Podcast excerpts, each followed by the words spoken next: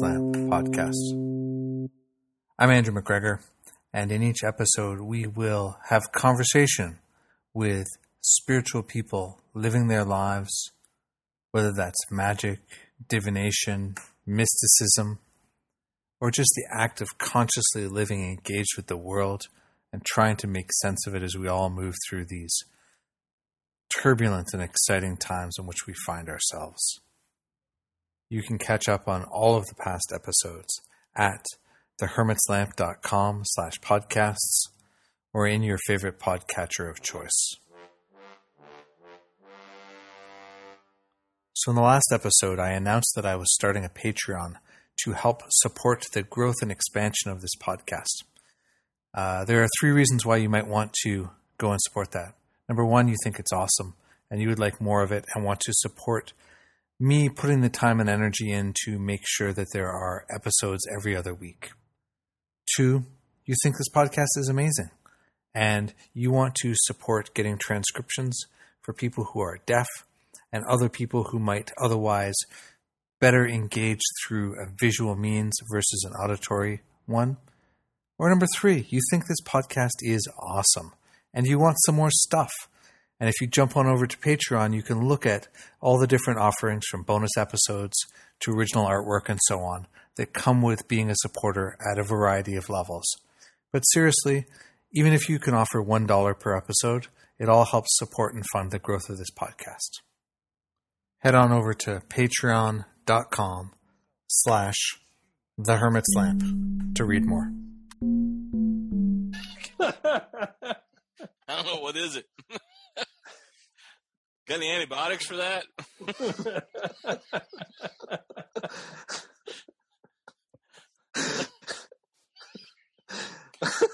I'm willing to bet this is the last time this is going to happen. We should all enjoy it. Oh no way! This we'll do this like once a month or something. all right, everybody. On that note, welcome to another installment of the Hermit's Lamp podcast. I am here today with Aidan Wachter, Fabeku, and Jonathan Emmett.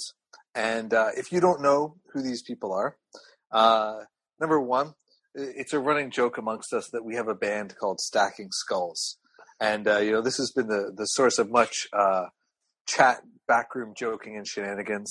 Uh, but if seriously, if you don't know who these people are, uh, you know, hit the pause on the recording and go back and listen to some of the older episodes of the podcast. They've all been on before, um, so we're going to skip a more formal introduction and kind of just get into to talking about it. And really, the the one of the real reasons why I wanted to have this conversation is that uh, all of us uh, have an approach to magic and to divination and to living a spiritual life that is different and yet overlaps and intersects very well. You know, it's one of those things where you know the specifics may vary, but they're like, what do you think's actually going on? And then someone will say the answer and be like, yeah, that's what I think's going on too. So I thought it'd be very interesting to get us all together and, and have a conversation about that. And, you know, I think the first thing I'd like to do here today though is to go around and say, what's, what's the, the thing that you've done magically recently that you've been inspired and excited about? You know, what, what do you, what do you got for us, Aidan? For me, it's been all about the book. um, uh-huh. Uh, for kind of a long time, and uh, I just took like 90 days off of it so that I could see it again because it's you get so close to it that you can't see anything. Uh, and just kind of stepped back in, uh, doing revisions on that. And that's the main thing. That's the uh, kind of the powers that be uh, that's their interest right now is kind of like get it done, get it out. So mm-hmm. that's the focus has been. Yeah. Totally makes sense. What about you, Fabeku? Uh, yeah, you know, for me, I think um, I've been doing some large scale painting stuff with some some sigil magic involved, which has been cool, and some uh, super small scale talisman stuff with uh, sigil stuff and other goodies worked in, and um, that's been fun. It's been it's been cool to kind of push what's new and next with the, the, sort of weird marriage of art and sigils and magic and all that. So yeah, I'm stoked about that. Thanks. Jonathan? I you saved the best for last, of course. Uh, I, I know because I'm next. oh no, um, you know, one of the things that, that when you asked that question, it struck me. Um, I study a form of martial arts that's very blade oriented, and I was looking at one of my blades the other day, and I really just had this moment of how of the perfection of metal and how it moves and and the energy that's involved in it and the martial art itself and and including the blade and it really was kind of pivotal moment um, i've had you know we all have times where we, we feel a little uh, out of touch with uh, you know spirit or whatever it was one of those moments where i felt yeah okay spirit's still there you know i, I can it's still with me I, I know it's there it's kind of one of those epiphany type moments so that's what popped in my little brain when you asked that question. Hmm. Nice, very cool. Yeah, for me, um, it, it's all, been all about this deck that I'm making. You know, I um, I sort of I got the the kick in the pants from Spirit that, that you know this Orisha tarot deck that I'm making that I'm about halfway through now, a little over halfway through now. You know, there was this sort of moment where where basically, you know, one of the spirits that I work with kind of kind of basically said, "Well, why are you doing anything other than just doing this? Just do this all the time." And I was like, "Yeah, that's right. Why why am I not just like really just devoting everything to it, you know?" And so so I've been really hitting it hard and sort of making trying to make a card a day lately. Nice. And uh, you know, it's such a it's such an interesting thing for me that when we when we engage with spirit in these ways, then um, which which in many cases are not what we think of as sort of like the spiritual practice, right? Like they're not like, hey, I called up this thing and did this and whatever. But as soon as I started back, as soon as I like acknowledged that that was the message I was getting, immediately everything else, for the most part, that was challenging in my life just started to move. Right? It's like, mm-hmm. okay, cool. You keep doing that work, we'll keep bringing you lots of clients. We'll keep doing da da da. We'll just, yeah, everything will just keep going. I'm like, all right, fair enough. Yeah. Yeah, that's, that's kind awesome. of the, that's kind of the yeah, thing that's that good. happened with the book. Uh, is yeah, I'd been kind of talking to the to the powers that be about some things that I wanted shifted, and they're all like, "We'll finish the book. Just finish the book, because that's all we care about. So finish the book, and everything will be copacetic." It's like, okay, I guess that means I have to finish the book.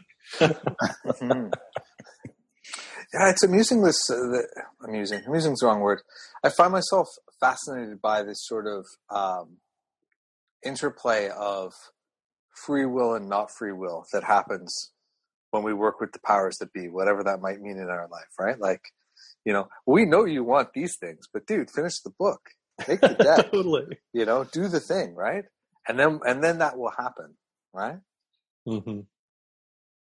Mm-hmm. Definitely. Yeah, I think for me the the sequence of that is always interesting because there's there's the sequence I want it in, and then there's the sequence they're interested in doing it in, and they're not always the same. They're not usually the same, and I think for me, part of it has been being smart enough to get that and being smart enough to stop pushing my sequence, which clearly isn't working in the first fucking place.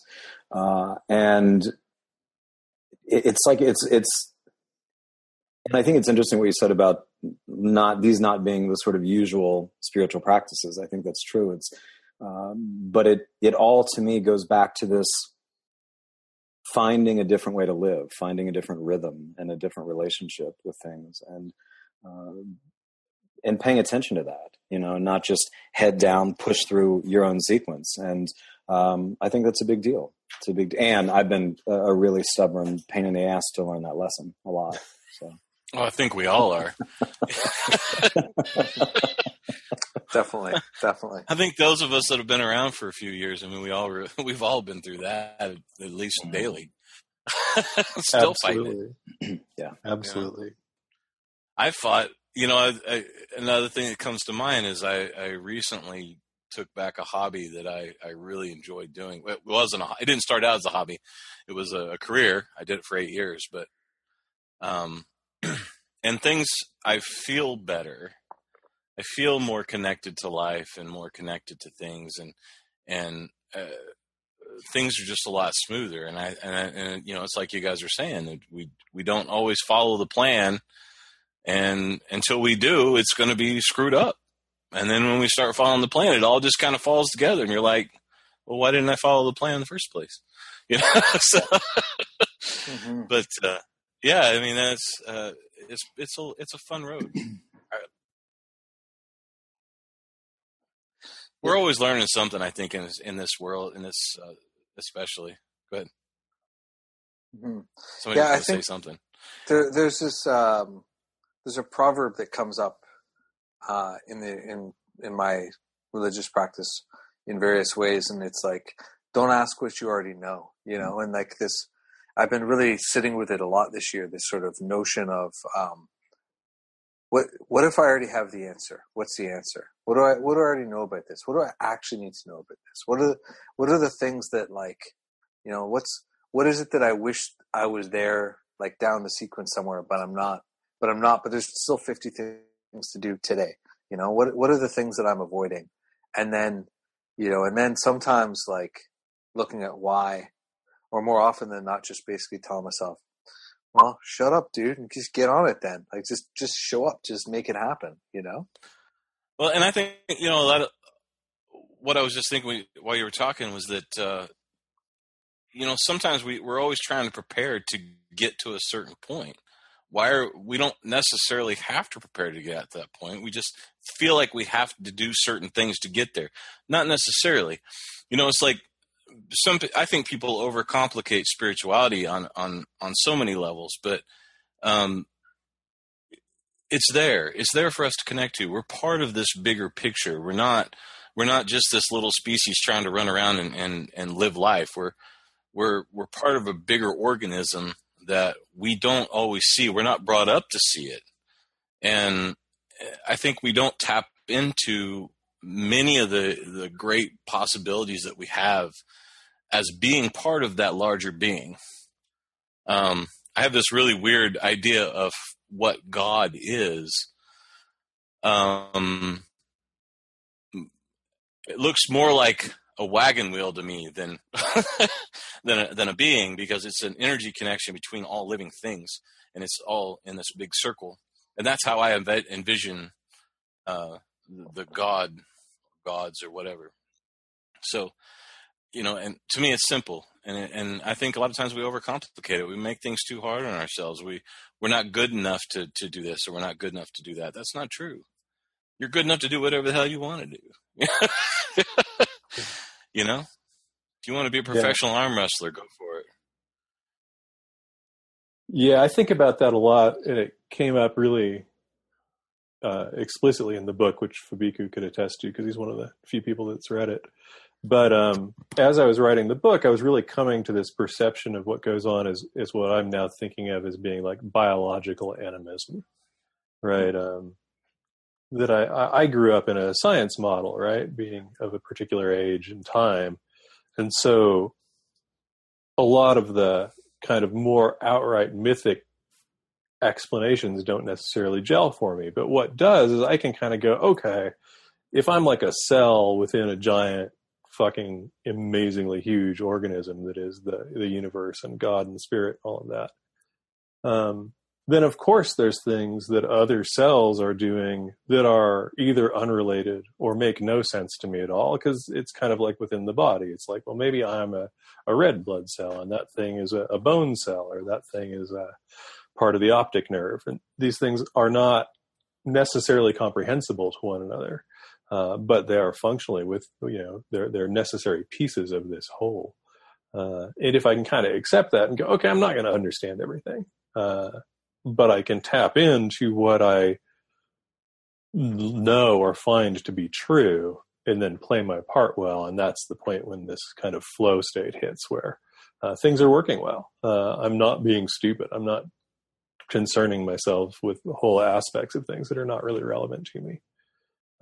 Yeah, you know, for me, I think, and I was I was just had a conversation with somebody about this last night. I think that Uh, I wish that's something I had understood way earlier on in my practice because I spent way too much fucking time trying to practice types of magic that weren't for me, trying to work in ways that didn't make sense, circling back to shit, thinking maybe I was missing something.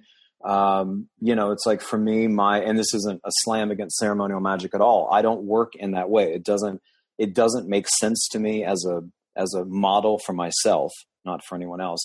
But I can't tell you the number of times I fucking circled back to it, thinking, I, I must just not be getting this. There's something here. I have to get this. Let me read. Let me do. And it was just like at some point, it's like this is not my thing. This cell is not adjacent to my, to me, and that's the end of it. It's not good or bad. I'm not missing anything. There's nothing deficient in my practice. There's nothing deficient with with ceremonial magic. It's just not my thing. So I was able to let it go. But fuck the amount of time that I spent and the churn and the wondering and the uh it, it was it was ridiculous. And it was an extraordinary waste of time on all kinds of levels. And the books. No. All the books. of course, because if you think you're missing something, you can't just reread the book you have. You have to order 12 other fucking books on the topic to make sure Exactly. that you're somehow not missing something. So, I have boxes of books in the basement and ceremonial magic that I'll never read. and they should be first editions too, right? Because Of if course, first they editions, have to the be. Hardback. transmission's The rare, right? out of print. The of course they. The, of course, why why do it any other way? Yeah. The leather bound. Yeah, yeah. You got to have the leather bound. Yeah. Come on. Yeah. I, I think that it's. I think that it's for me. You know, somebody this- said that to me the other day. Go ahead. You're the boss. no, go ahead. Oh no. All right. Um, so yeah, I mean, the thing for me is it's become this real practice of like of listening and of looking of looking for what's the way forward, right? And you know, it's again. I mean, I spent plenty of time in the ceremonial stuff, and I I really I really dug it until I didn't, and you know, it, it sort of became this thing where I built up all this structure and and I could do lots of things with it. But then I just started to be like, but I don't need that structure. I don't need this structure. I don't need this piece, you know. And I think that it's, I think it's really helpful to sort of think about what is what is the practical way forward, right? What is the what is it that you want? What's the shortest, easiest road there? What what can you do and then get on with like you know what's next right like i mean it's kind of like if you think about magic like you, you want to get a job you write a resume and then you forget about your resume right like you know the magic itself should be left behind at a certain point and just get on with whatever we're doing right whereas when i was in ceremonial stuff i was always sort of focused on this notion of evolving towards something or becoming you know whatever right? The the secret wizard grandmaster lord of the universe something something right? And it kind of gets to this point where i'm like i don't care about any of that stuff really. I just want to like get on and enjoy my life right? Hmm Yeah, it's exactly. It's the I want to make my offerings and ask for what it is I'm trying to do, and then I'm going to play guitar and make jewelry. Go yeah fucking take pictures of the goose in the bathtub because that's way more fun than reading some fucking grimoire that I'm never going to use. yeah And who's got 24 hours to do something? I mean, really? Does anybody have 24 hours? You just stop.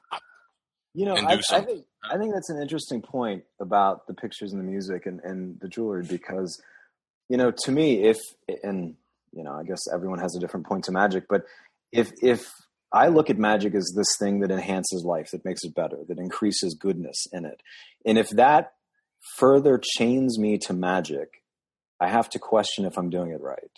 You know, if it if that gives me less time for things like music and pictures and and you know things that I enjoy.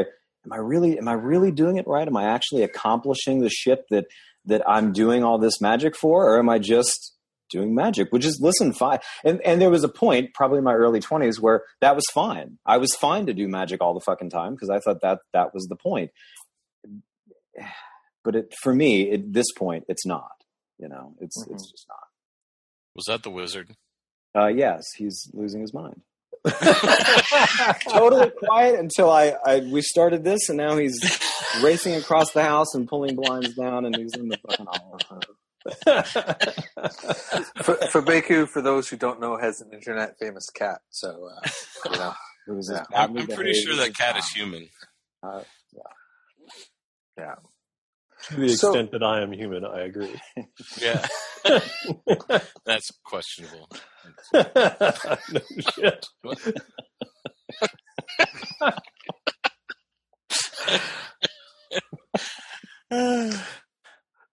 So, you know, I mean, one of the things that I, I think about recently, you know, and, and maybe th- maybe this is a product of getting older, right? But like, I was thinking about it the other day about this sort of notion of, well, this is just my life now.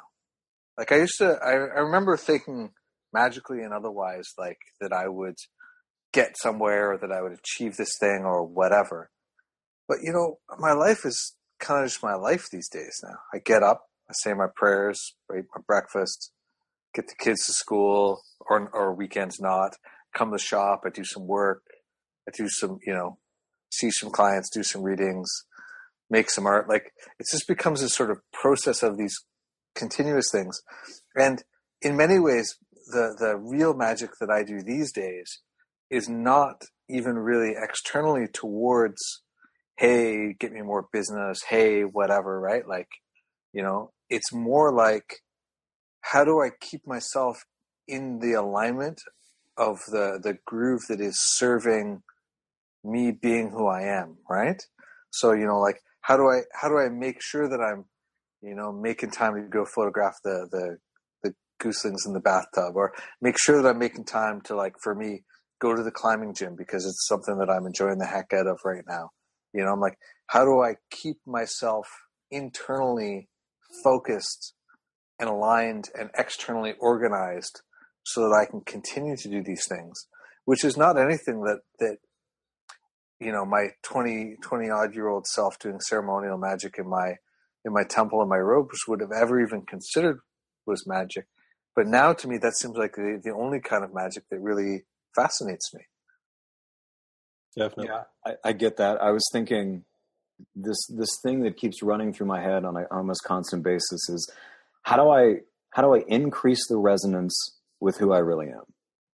To me, that's become the only relevant question. If it does that, awesome. If it doesn't, fuck it.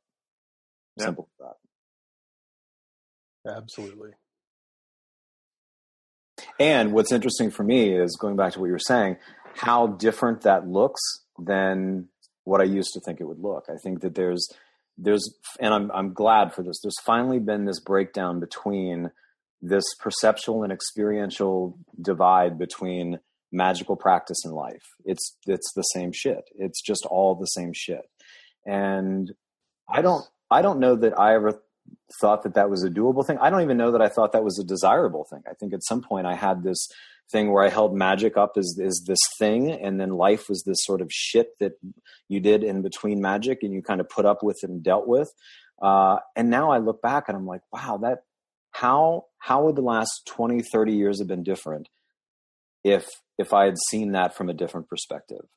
You know, if I didn't see life as this thing that was one entirely unmagical, and two completely separate from magic, and and now I'm really grateful to be in this place where they don't feel like separate things at all.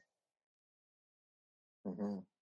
No, and I agree. I, you know, but I, I, I'm kind of with Andrew on that. I think it kind of comes with age. You know, I mean, I, I, I- I think we've all felt that, that way up until I'm in my early 40s now, and it was probably you know 40 when I when I started to realize that you know it really it's not different. There's nothing really different about uh, magical practice in your in your everyday practice and your everyday life. That it should be magical. You should see you know the the the, uh, the beauty of of the butterflies and the plants and and and that's all to me part of my practice you know things that i didn't you know i never thought about before or, or i you know and, and like you guys I, I put magic on this pedestal that i had to learn such and such thing to get to a certain point and you know like andrew said you're always trying to get to that point but you never seem to quite get there You know, it's like we miss out on on a lot of life just trying to make something else happen.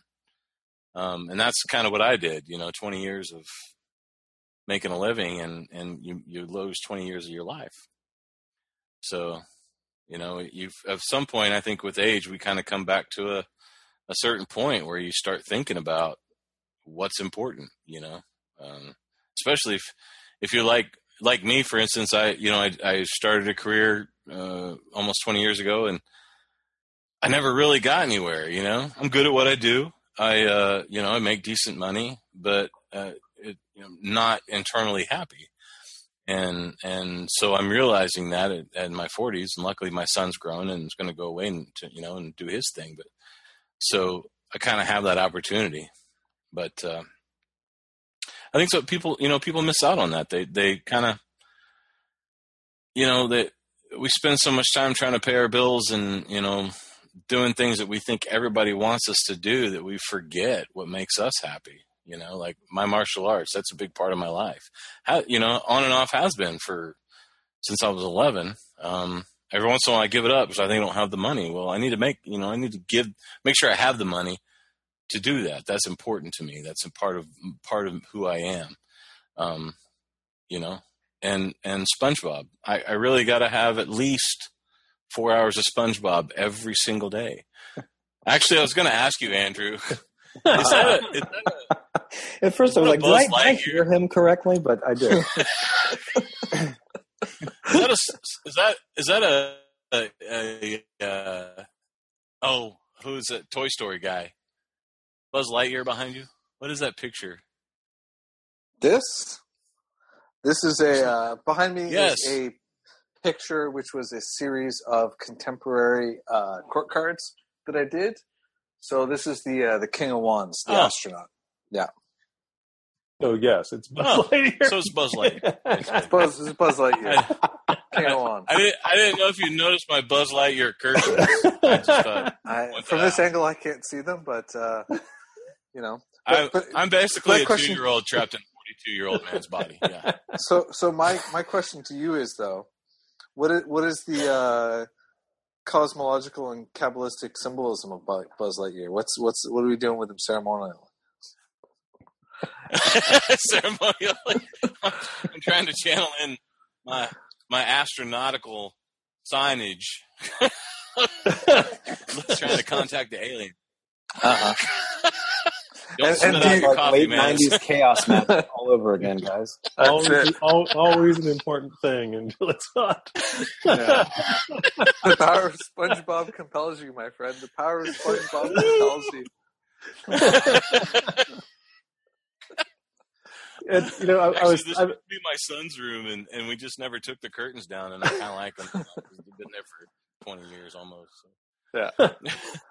along the lines of what we've been talking about, uh, something that comes up to me a lot uh, is uh, there was a lama in uh, who was visiting New Orleans. He was supposed to stay, but he couldn't cope with the U.S. and, and ran back to Ka- Kathmandu, which I think was wise. He was having a really hard time. Um, and somebody asked him about how such and such a thing would be different or how they would approach something different if, if and when they became enlightened. And his response was kind of brutal and brilliant, I thought. And he said, Well, if you were enlightened, what would you do in that situation? And they were just massively stumped. And he's like, Because you could just do that now. Hmm. Uh, and I think that's really wise in a lot of ways, right? It's, Yep. it's not like in general we don't know the thing we should do. We're waiting for some level of proof to to show Magical up. sign. Yeah. And he was just saying, just do it. You know what it is. If if if if the answer is don't be a dick, then don't be a dick. You don't have to Yeah. wait for that state to arrive. Uh, where that's an easier thing because it may never be an easier thing. Just, Yeah. just do Yeah. it. Yeah, and really, like even from an enlightened place, whatever that means, it still might be really hard, right? yeah, Like totally. it doesn't, you know. I mean, I, it's not my perspective that that makes it easier. I don't think it's easy to be the Dalai Lama, right? Like I think Right. it's tremendously difficult to be the Dalai Lama in ways suck. that that that we can't even begin to comprehend. on top of all the ways in which I can already imagine, right? Like it's it's a hard, hard gig, you know. It's Yeah. a good thing he's had what fourteen lifetimes to practice, you know. Yeah. Has he ever had a cheeseburger? I mean, honestly, that would be like the end of the world for me if I couldn't have a cheeseburger. Uh, Honestly, really, there's simple little things like that. You Yeah. know? I know some people are vegetarians. I'm just, I like meat. Can I have a vegetarian cheeseburger? They're not the same. I don't care what you do to it. Yeah, short of making it out of meat, it's not viable. this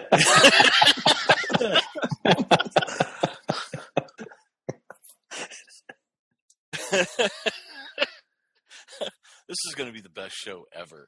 This is the best episode already. We'll see. Highest rated or biggest thumbs down. You let us know. Everybody can just send their hate mail to Jonathan. Everything else you can send to me, okay? John at. Uh, no, I'm not giving you my email. I'll put it in the show notes. Don't you worry, everybody. It'll be in the show notes. Damn it.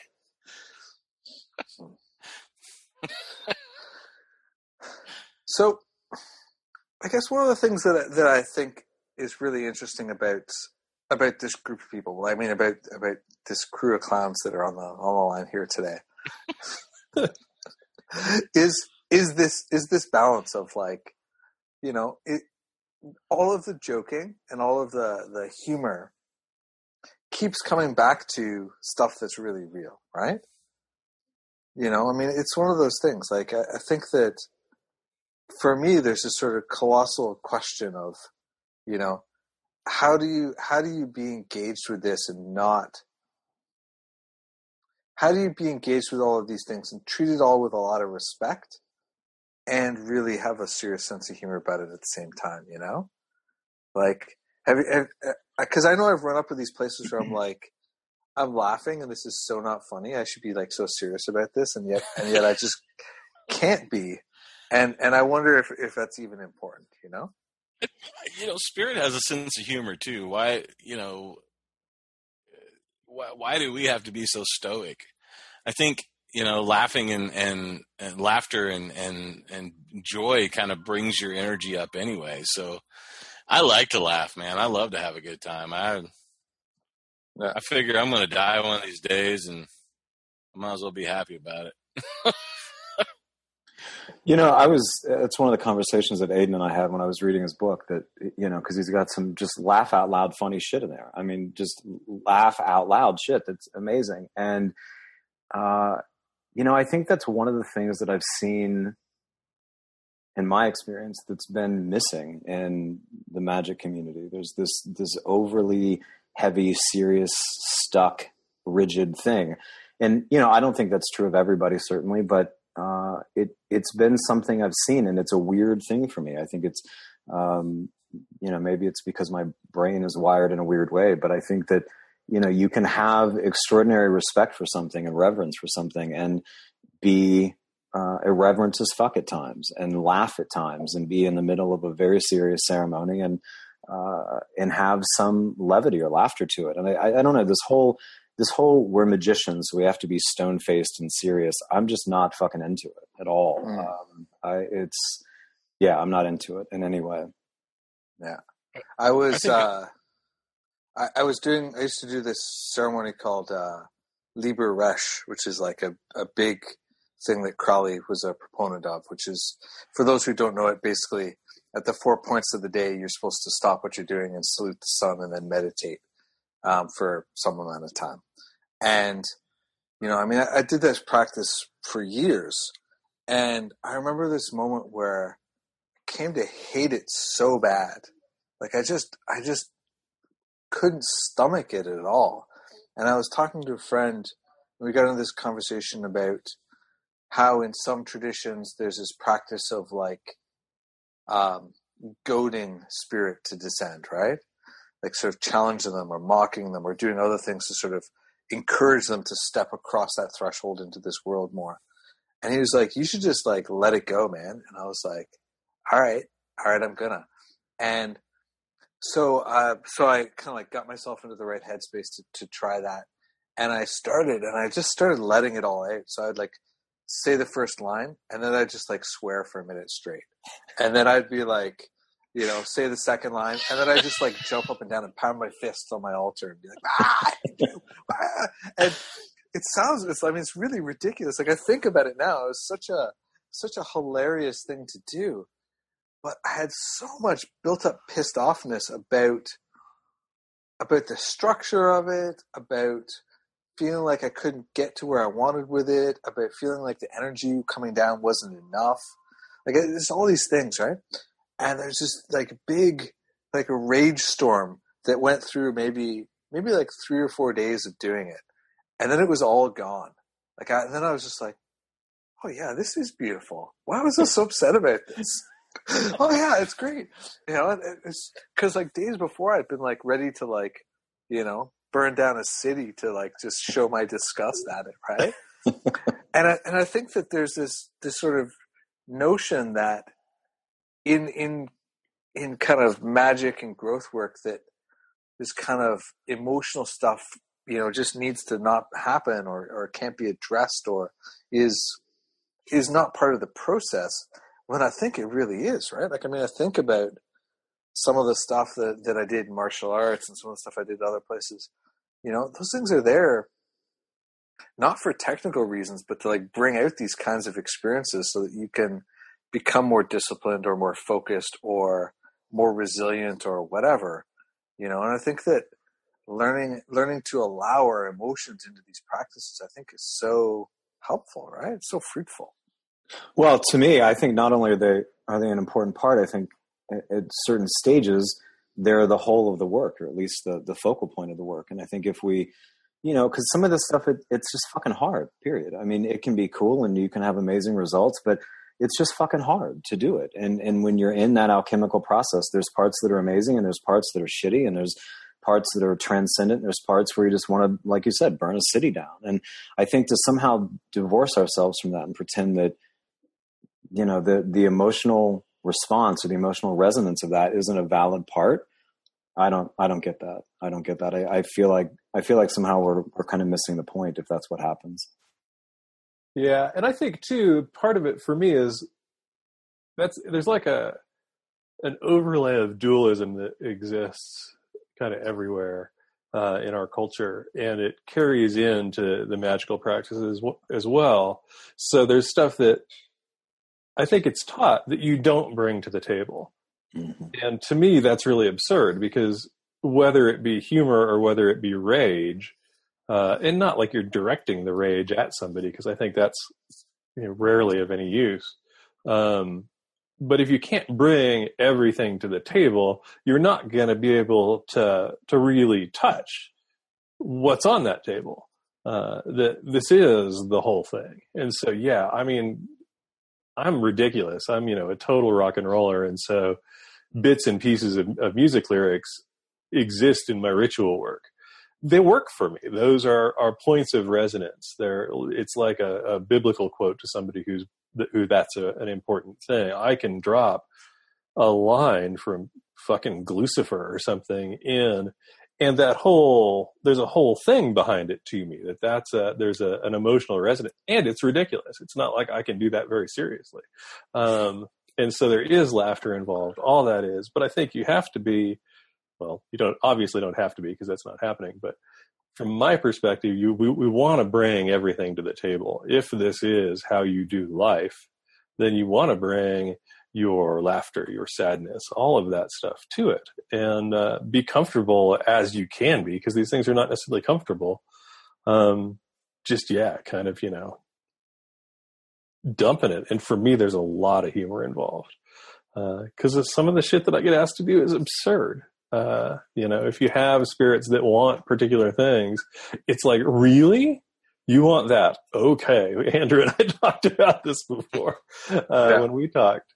Uh, that's what you want. Okay, you can have that. That's no problem. Uh, it's yeah. fucking absurd. But if you would like that, that's fine. I don't have to be serious. You don't. They don't care that you're dead serious. In my experience, Mm-hmm. Well, yeah, and I think I, what I like about what you're just saying is that to me it lines up with my my understanding or my relationship with magic. That I think the most effective magic is done in a coherent state. It creates a coherent state. It it is done in a coherent state. And so if there's emotions that are a part of that, or song lyrics that are a part of that, or absurdity that's a part of that, then to strip that from the equation to me is to strip out some source of power.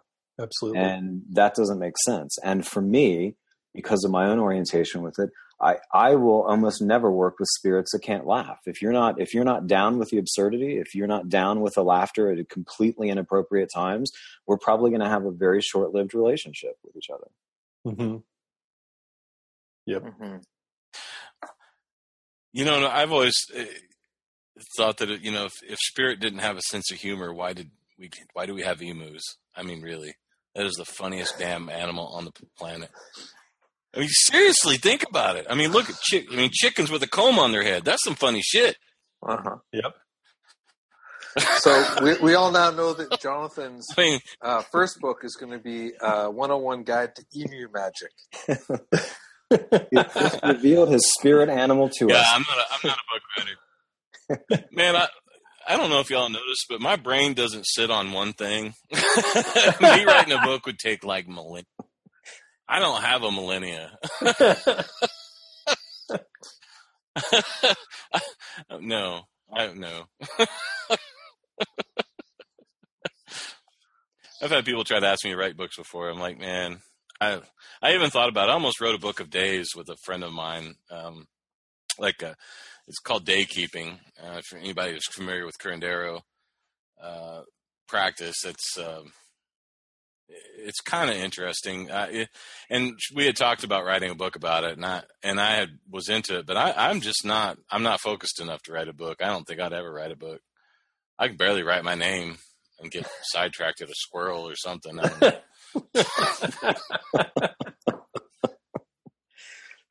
oh look, no, but So yeah, I don't Now we know your second book, Squirrel Magic.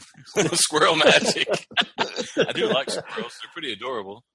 They're Uh-huh. funny. That's another funny Yeah. animal. They are. My my eldest daughter likes to feed them. We we get peanuts in the shell, and she goes out and sits really still until they come out and take them from her hands. So That's cool. it's pretty charming to watch. My grandfather used to have one that would throw stuff at him. So, you know, Uh-huh. they had a kind of relationship. He would throw nuts at the squirrel. Squirrel would throw them back. Hilarious. gotta, gotta wonder who that squirrel was the reincarnation of. That's my question. Aleister Crowley. no, no, no. Do what thou nut shall be the whole full of.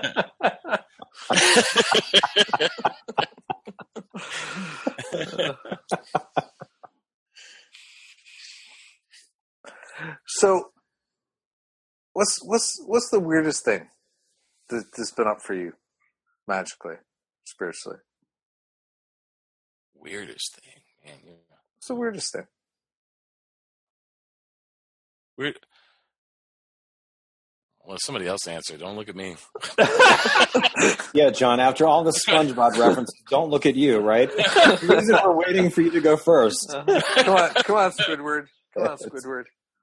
You know, okay, okay, I got. You know, probably the weirdest thing, and and I've done a lot of paranormal research, and and and and this it's a one it's a one word thing, but it really made me think about our lives here in this plane of existence. The one thing the spirit said was hungry. That's all he said was hungry. And we were talking about going to get waffles after the the investigation, and uh, that's when we caught it. My, I mean, you know, that really make it really makes you think. Why did I not eat that donut? You know, I mean, if he if he had had that donut that morning, why did I not enjoy that donut? What if I died on my way home or something? I didn't get that donut. It's just stupid. You know, I guess that's one of the that's probably one of the most the not really weird, but um, I don't know, interesting moments. But you know, it's one that makes you think. So, did you take the spirit back some waffles and leave them for him? Hell no, I wouldn't eat my own waffles. I was like, dude, you can't eat anymore. Sorry. my bad, but You know, yeah, I think the weirdest thing for me actually kind of came up. Um, last year while I was doing uh, work within um, Bree Saussy's Miracle Tree sessions, and uh, there's actually like an underworld component to that, but I didn't. That's not where this occurred. Interestingly enough, because all that shit happens in the West for me. But um, I began traveling, you know, doing guided visual or unguided visualizations. Essentially, is how this came about. And I ended up going to a space that was like a like Neolithic maybe graveyard, like it was burials, and then there was a barrow near there, but there was burials in the ground, but there was nothing modern at all about it. And um, it opened up this whole subset of practice that I'd never dealt with, which is rolling in there, and there would be like lost and trapped uh, spirits of the dead, like at their graves. Uh, and kind of out of nowhere, I kind of just began processing them out and moving them on. And this was a place where they were stuck. And that's not anything I've ever had any experience with. Um, and had interactions in the barrow with a spirit that, that made that make more sense. But uh, it's become kind of a, uh, a recurring thing that if I go to that particular zone in, in, in what I, you know, in, in my travels to the West, um, I end up doing that. Um,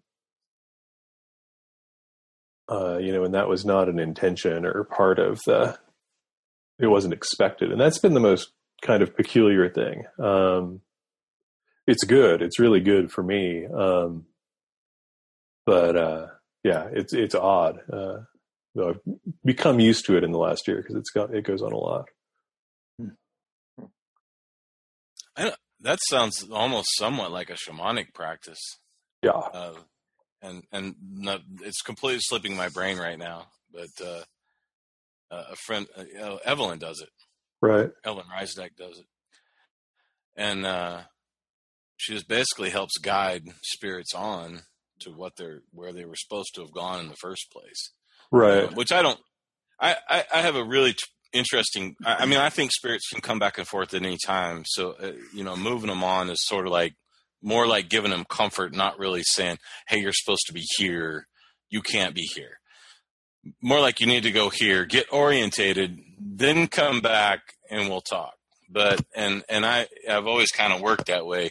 You know, when I used to do readings and stuff online, people would always call and and want me to do uh, you know somebody that's passed away real recent. And i, I just if, if they had been if they'd any less than six months i wouldn't do it. I wouldn't even attempt it because you know i think sometimes spirit gets confused especially if it was a, a sudden death um, that they don't know how to get to uh, wherever it is they need to go you know back to the source of it all and get kind of their orientation and then we can come back and talk. But so yeah that's kind of sounds like what Evelyn used to do, and you may talk to her about it. She may be able to give you some more insight on that, yeah. actually.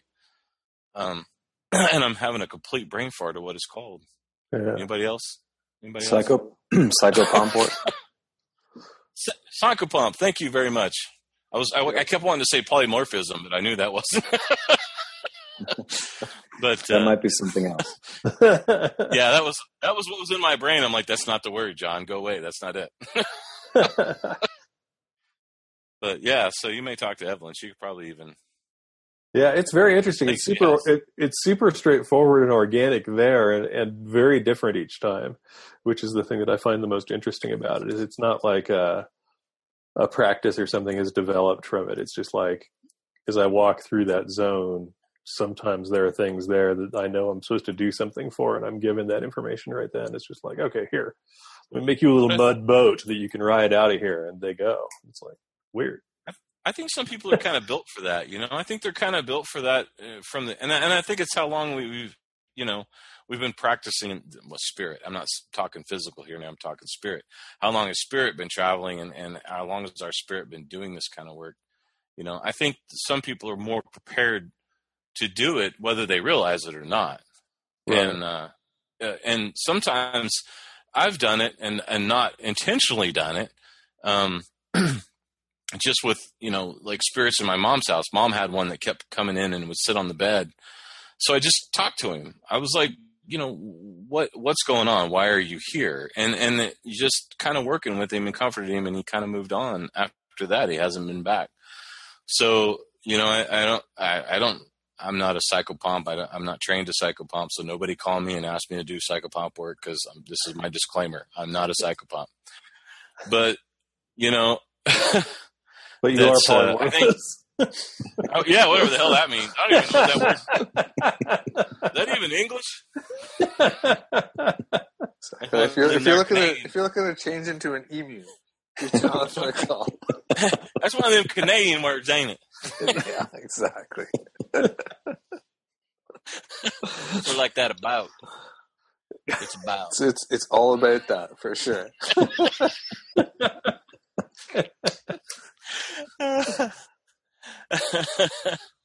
anyway, go on. How about you, Fabeku? Uh, yeah, I, I, think the current flavor of weird is uh, two things, I guess. Cycling through another round of uh, the relationship between body modification stuff and magic, which is not really uh, a new thing, but uh, sort of revisiting some older things that uh, I looked into years ago when I was doing body piercing and things like that. Um, that stuff seems to be pinging uh, in odd, odd ways. Um, and then there's been a, a, long, continued series of dreams for the last, I don't know, a few months or so, where almost nightly, uh, Bowie and uh, Burroughs show up and they have these weird, long conversations about different specific types. And Burroughs is always a very specific conversation about a very specific kind of magic. And Bowie seems to swing out sort of all over the place with just kind of wild shit. In the last few nights, he's had these weird metaphors with Elvis and soul retrieval and just just wacky shit, just completely fucking wacky shit that uh, you wake up and it's like, what the fuck is happening at night? I don't, I don't, what the fuck is going on here? But uh, yeah, so those are my two current flavors of weirdness. What about you? Um, I mean, a lot of dream stuff has been fascinating, and and I had this dream where um, I had gone camping uh, literally, I'd gone camping. I was I was camping with a bunch of scouts because I'm a scout leader for my kids' uh, cub group, and uh, we were up in the woods. And whenever I go to the woods, I always take offerings for the spirits of the land, for the spirits of the forest, and you know, and for Osain, um, the Orisha of, of plants and, and magic and things. And and I find a time to sort of go and sit and feed them these things, you know, give them some offerings and stuff like that. And uh, so in my dream, I, I came to in the dream where I was standing at the uh, at the spot where I had done these offerings. I looked down and I could see them, and I looked up, and then there were these two spirits there. One of them, you know, one of them was the was the spirit of somebody who'd lived on this earth, like on this part of the ground, and one of them was uh, was one of the spirits of the forest that I work with that I recognize. And um, and they said, "Come on, we got to show you something." And so we walked back up the path to the campsite. And when we walked in there, um, all of these birds came out of the trees, mm. and um, you know there were some that you would expect, some that I had seen around, like you know woodpeckers and robins and red-winged blackbirds, and you know birds birds that I often have conversations with in one way or another. And then these other birds started to show up uh, and one was like 15 or 20 feet long, you know, and like had like a like a big horn on top of its beak, hmm. and you know, and I was like, wow, what's going on? And and these spirits basically said, these are the the real and the ancient and the mythical birds of this place, and they're here to tell you things. And so then I proceeded in the dream to go and sit and listen to them. Hmm. And when I was so skip ahead like a couple months, and the other day I'm down at the beach here, and um, I'm watching these swans sing around, swim around, right? And immediately, what you know is this one keeps coming over, keeps coming over, and uh, and then there's this moment where, from wherever, this sort of sense emerges that this giant mythic bird that I had seen was like spiritual precursor or spiritual manifestation of this swan energy. And when I looked at its beak, it had the exact same structure that I'd never noticed before, Hmm. but just Wow. sort of diminished, like it had sort of receded over generations and so on. And so there's just like this interplay between the dream life and this this sort of constant engagement with with bird life that's sort of a part of my magical practice these days. And it's it's interesting because in in everybody else's you know in the other things that we're talking about, there's this sort of through line which I see in this too, which is there's a logic, but it's not obvious what that logic is. It's not a Mm. linear logic, right? There's this sort of non-linear or non-rational or you know certainly like non-waking consciousness through which these things are happening. And there's a significance which emerges but like i could never I- mean maybe in time i'll be able to put my finger on it but i, I can't put my finger on it now or explain it very clearly. And even though i, I have a sense of what i learned from uh, from those beings in my dreams i'm not even sure that i can entirely articulate that either even though i access it when i'm doing work and reading the cards and other things you know You know, for me, that that links into something that I've been thinking about a lot since late last year. Uh, this thing where, for me, magic has increasingly become about this this return to the animal body kind of thing. You know, this Yeah. thing of of getting out of the fucking head and the models and the concepts and the ideas and all of that shit and and moving back to this place where I think magic probably started to begin with that you know in the bones of the body and the blood and the the pulse of of the blood through the veins in the body. And I think that there's there's something in that that when you when you restore that when you return to that I don't know that we're able to necessarily translate this logic that you're talking about but it's clearer and it's more accessible and I think we can work in concert with it instead of banging our head against a fucking wall trying to figure out what it is, you know? And yeah, that's, that's become, and I think that's part of what the, the weirdness with the body uh, modification stuff is too, that, you know, circling back to that kind of primal animal body piece. Yeah, that makes sense to me. I mean, I know that that's when I, you know, logically I was in the Temple of Psychic Youth at that time, and it was when kind of the body piercing uh, uh, took off in San Francisco. So there were actually, you know, you used to be able to go into a couple of the the le- queer leather shops and buy rings and buy needles, but and there were people who did it, but nobody had like a shop. But that's when you know Jim Ward opened up Gauntlet and a few Mhm. other things opened up. Um, and that was one of the big things which I hadn't really thought about in years that kind of informed my shift away from ceremonial magic is I became really fascinated with using uh, mostly piercing uh, as a method of uh, entering trance through pain, um, which sounds really weird to a lot of people. But the thing that's strange with it is if you're not masochistic, you're not actually trying to maximize the pain. You're trying to minimize the pain.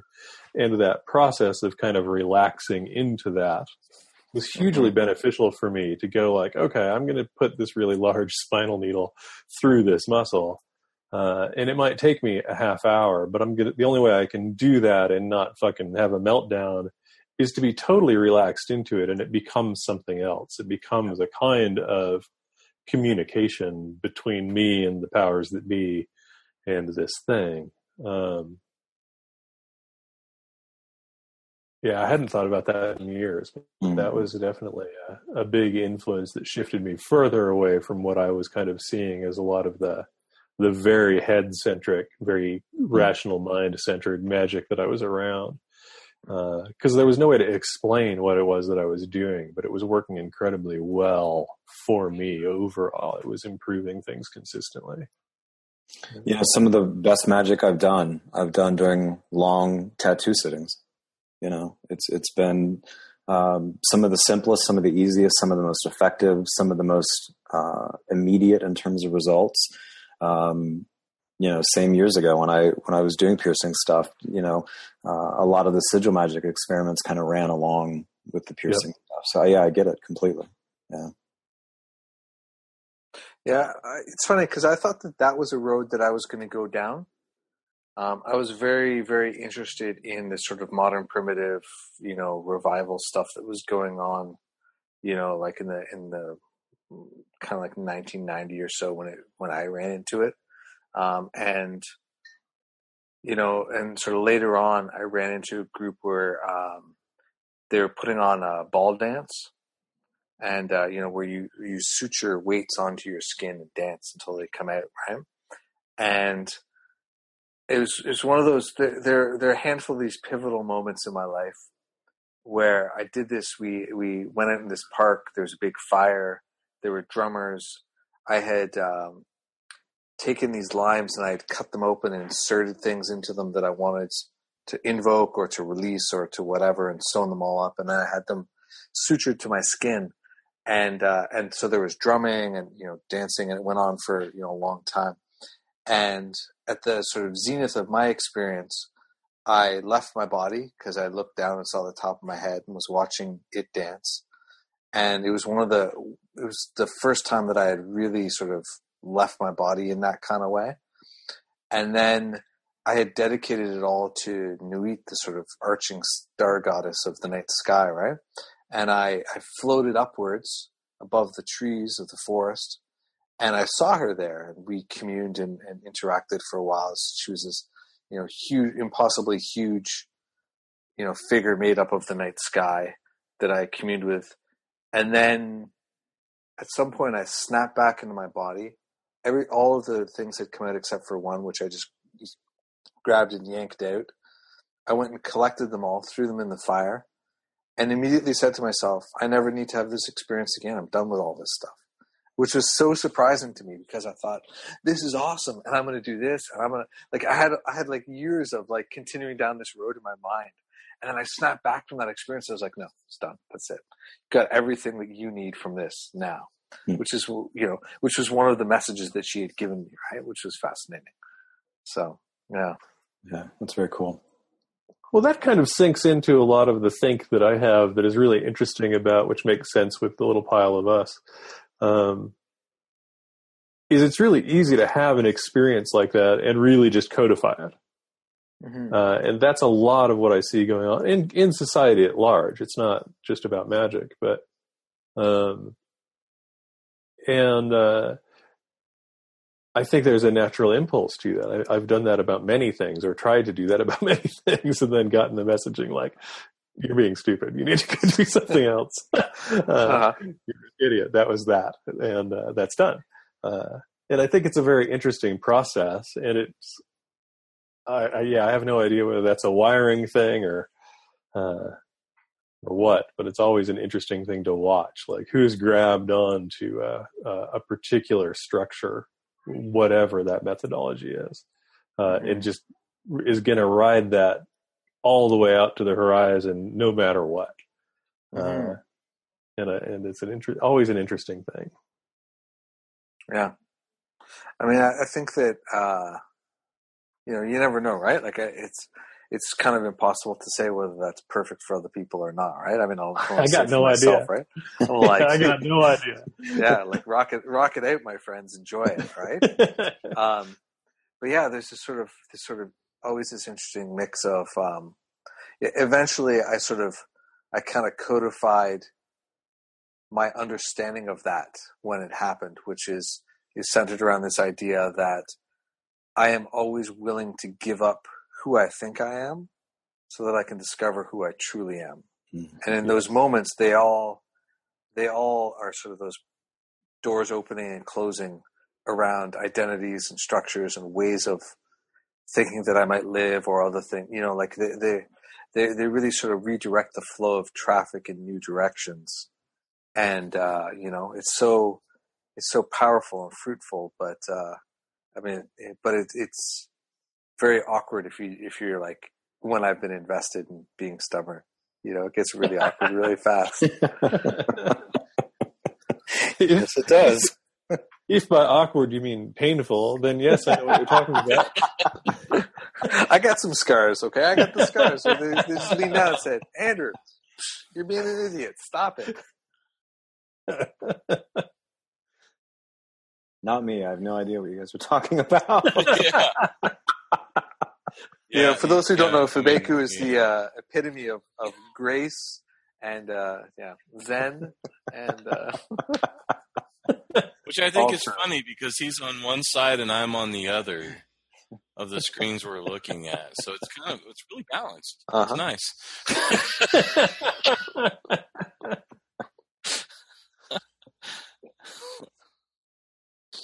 So, what are you what are you looking forward to? What do you what do you uh, what what- do you sort of feel out there on the horizon? Um, and and maybe let me make this more general. Um, like share something personal if you like, but I'm I'm also very curious about what you what you're sort of seeing going on. You know, from where you're plugged into the magical flow of the universe, what do you see kind of going on in the world magically that you're inspired by too? Come on, SpongeBob, hit us with some Oh, shit. wisdom. I can't. I can't. Man, I ain't got nothing I'm inspired by. That's tough. it's a rough world we're living in right now, and I think that you know the only thing that really kind of gives me any sort of inspiration is that I know that there's people like you guys out there that you know like-minded, and we're all in the same boat. Um, unfortunately, I, I you know I talking to other friends of mine in, in the magical world. There's just you know there's I think there's a lot of change coming to the world. I, you know, I think some pretty major stuff's coming, and I hope that I'm wrong. Um, I don't have anything. I don't have any words of wisdom here, other than you know, just glad to have people out there like you guys. So that's my motivation. That and SpongeBob. what was the laughing in the background? What the hell was that? Did y'all hear that? Was that just me? Yeah, there's o- there's other people laughing at you too now, Jonathan. No, there uh, there's people in the store right now. Yeah, well, you know, for me, what what I see is, and, and it it sort of runs kind of along with what Jonathan just said. I think that you know this is hard times for a lot of people, and scary and weird and uncertain as fuck. And um, what I'm encouraged by is the fact that I see a ton of people who do not have experience with magic, do not have a long history with it, that are showing up and saying, okay, uh, now I need to learn. I need to figure this out. I need, I know that the tools that I've had to navigate up to this point are not going to work moving forward. So I need some new fucking tools. And people are coming. I'm back I'm crazy pride. Yeah. inspired by that. I'm crazy inspired by that, and I get that it's driven by a lot of fear and anxiety, and and legitimately so. But the fact that this is opening people up to non-ordinary methods of navigating reality and to shaping their world, uh, I'm I'm pretty fucking inspired by that right now. I agree. I've seen a lot of that coming, and, and I've seen it coming for the last twenty or thirty years, but it's really been prominent um, in the last year or two. Um, and we're seeing more people going back to the earth and, and back to what's important, and uh, going back to the roots. You know, people, people, you know, I, I, the ancestral DNA thing is kind of interesting because I think people get an idea of where they came from. You know, and then they, they want to get back to that. And from a magical perspective, that's important. We've lost so we've lost society as what society really was as a, a grouping of people trying to survive. We've all kind of just gone off on our own. And I see people coming back together to groups and and doing things together that are bettering the planet and bettering themselves and their own lives. And I, I, I agree with you, man. That's that's uh, I'm pretty happy to see that kind of thing happen to myself. But yeah, Yeah, for me, it's it's a pretty weird one. Uh, I'm a of the belief that we've got a really a massive overload of, of, of humanity on this planet, um, and I've thought this since I was a kid, so it's not new. um, and so things are as ugly as I would expect them to be, which sounds really nasty, but it's true for me. Um, and so weirdly, kind of what I see is the collapse of, of a lot of the West. I'm not sure is intrinsically a bad thing. It's unquestionably a bad thing for a lot of people. Um, but humans are really stubborn. I don't think we have ever learned easy. Uh, and so it, that's where I almost look at it as going like, okay, it seems like we're getting to that place where you get to wise up, uh, whether you want to or not, uh, whether you want to be in denial or not, uh, all of that stuff. Uh, I have a hard time looking at it as a pure negative, though I know a lot of people do. Um, and I think it's uh, kind of what Fabeku and Jonathan said. I think that there's a, a there's a return to a very non-modern way of perception attempting to happen right now, mm. uh, and uh, it's happening in both good ways and ways that I don't think are good at all. Um, but I do think it's an attempt to go, okay, maybe we aren't that smart. Maybe we haven't got, maybe the structures that have, have provided the answers for all of us for the last period of time, maybe those aren't as legit as we like to give them the, the, the, the green light on. And so maybe we do really have to, on a kind of individual small group, kind of affinity group level, uh, really make those shifts ourselves. And, uh, you know, it's a you kind of build your own lifeboat kind of thing, uh, and see what comes. Because if any of this stuff is going to get worked out, it's not going to be done by people our age. I don't think. I think it's going to be done by people who are not born yet. Uh, in response to what we're what we're all living through now, uh, makes sense in some ways based on how we all grew up and our peers grew up and our parents grew up and all of that and I think uh, you know my son's my oldest son's thirty, and uh, uh, his kids are going to grow up with an entirely different expectation and an entirely different level of respect for these things that were kind of a given when we were in school and when we were growing up. And I think that that's good. I think that uh, that was kind of a. I think we've been in like a somewhere between like 200 year and 70 year kind of fantasy about how the world works in the West. And uh, to me, the positive is that has to change. And so I think we're getting to the place where there's no option, it has to. Yeah. I uh, I went yesterday to see uh, my youngest daughter is doing a drama camp um, for two weeks, and at the end of the two weeks, they put on a play, and uh, she kept it completely secret from us. She's like, "I'm telling you nothing." I was like, all right, I'll be surprised. It's awesome. Looking forward to it. And um, what they what they what they do is they write a whole 15 minute play during this time, right? And and then they put it on for everybody. And what they ended up making was this play because it was Canada's 150 year anniversary uh, just recently, and they made this place basically on the premise that this anniversary was like was the anniversary of this the taking of something that didn't belong to people, right? You know that that people had taken, you know, Europeans had taken from the indigenous people this land, right?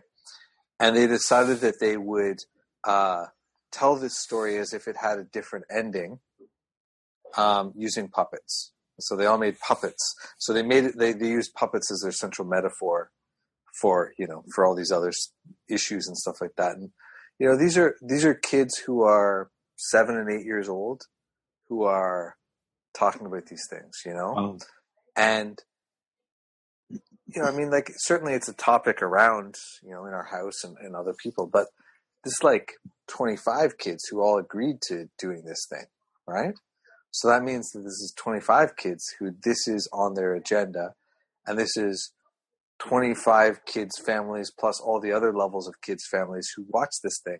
You know i mean i think that you think that you're right that I, I, see some of these you know the the kids doing stuff and i'm just like yes it's so amazing right? You know so i think that that's certainly very inspirational. Um you know i mean i don't live in america right so i kind of you know have a have a different perspective on things a little bit. I'm a little less doom and gloom because up here north of the border, you know, because you have good reason. well, we we have we have a lot to, to fix, right? Like, don't get you know, like let's let's not pretend that we don't, right? Canada's uh, records on trans rights, on you know, dealing with Indigenous people, and you know, like I mean, they're they're equally as crappy as everywhere, right? You know, our our our you know racism and other things. I mean, it's all still going on, right? Like it's not. Oh, yeah it's not like you cross the border and we're in this utopia, but but you know, we definitely live in a different place.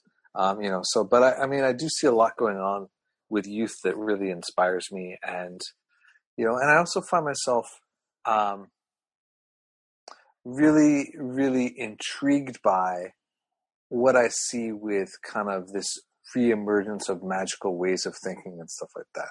You know, because for me, it's been a constant my whole life, right? Like there was never a time where this was not, you know, part of my consciousness. You know what I mean? Like I was, I was reading Crowley and, you know, like any other magical book I could get my hands on when I was like 12 years old, right? So like it's been, it's been a constant for me. Um, and I feel like what I see emerging now is what I hope is uh, a kind of deeper understanding of the magic, the way in which magic works that is more nuanced, that is less dogmatic, that's um, that's shedding some of what you know, like what was reactionary against you know Catholicism or religious upbringings or whatever, right? Like you know, it's, it's dropping those things that are sort of even even acknowledging that those things are relevant to the conversation, you know, um, and sort of this sort of emergence of, of a kind of connection to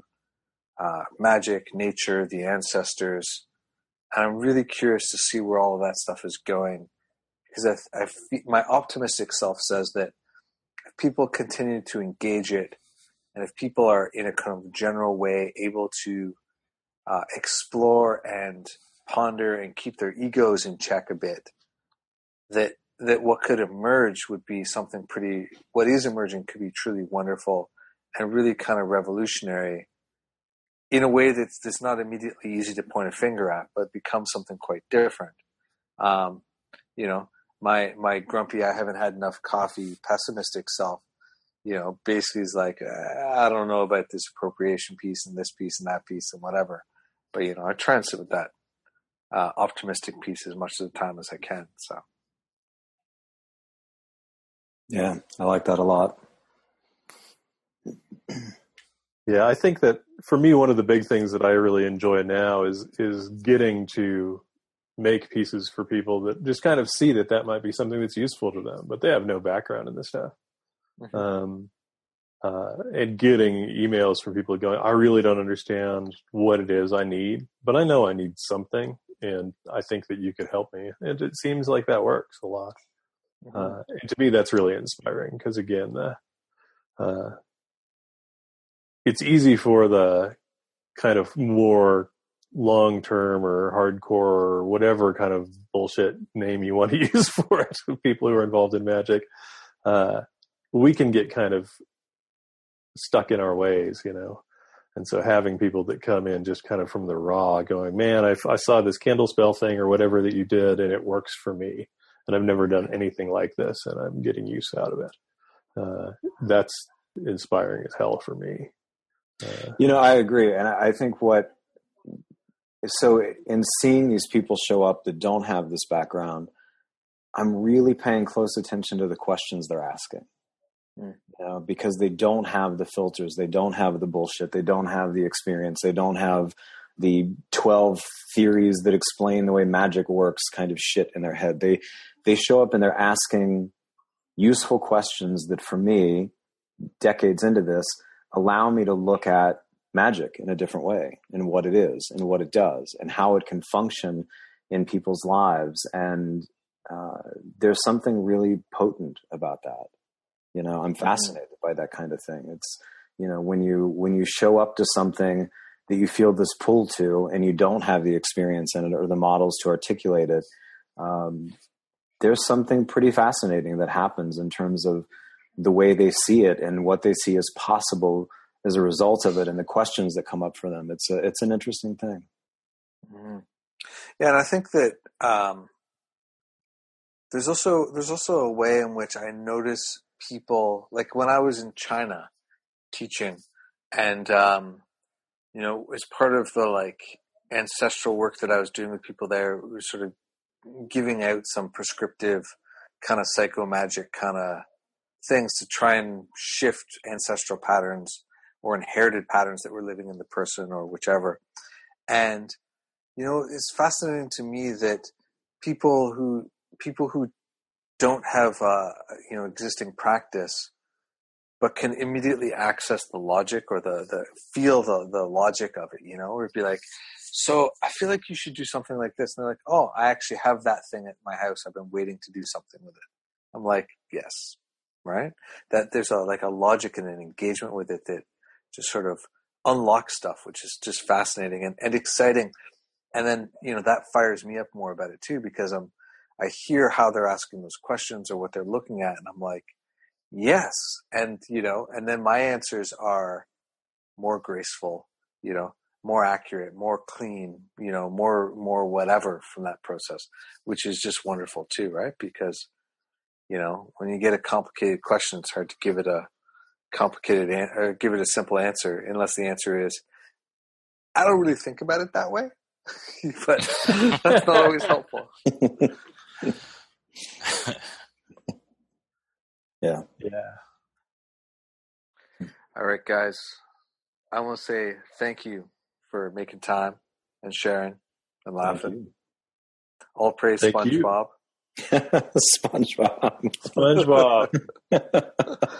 uh, there will be links in the show notes to the previous episodes with uh, with these three gentlemen, and uh, also Yes. links for where you can find them on their various interwebby places. Um, go check them out. Go see what they're up to, and uh, yeah, thanks for listening. Thanks for being on here, guys. Yep, Thank thanks you, for having us. Thank you, as always, for listening. Uh, I hope you've really enjoyed it. Uh, a big thanks to the lovely human beings who have put some wonderful reviews on iTunes for the podcast. And as I mentioned before this started, please do consider supporting the Patreon. You know, I sound like a PBS ad, but seriously, even a dollar helps. It all adds up towards being able to make all sorts of exciting things happen, both for yourself and for others. So head on over to patreon.com slash the hermit's lamp or use the link in the show notes. Talk to you soon. Bye bye.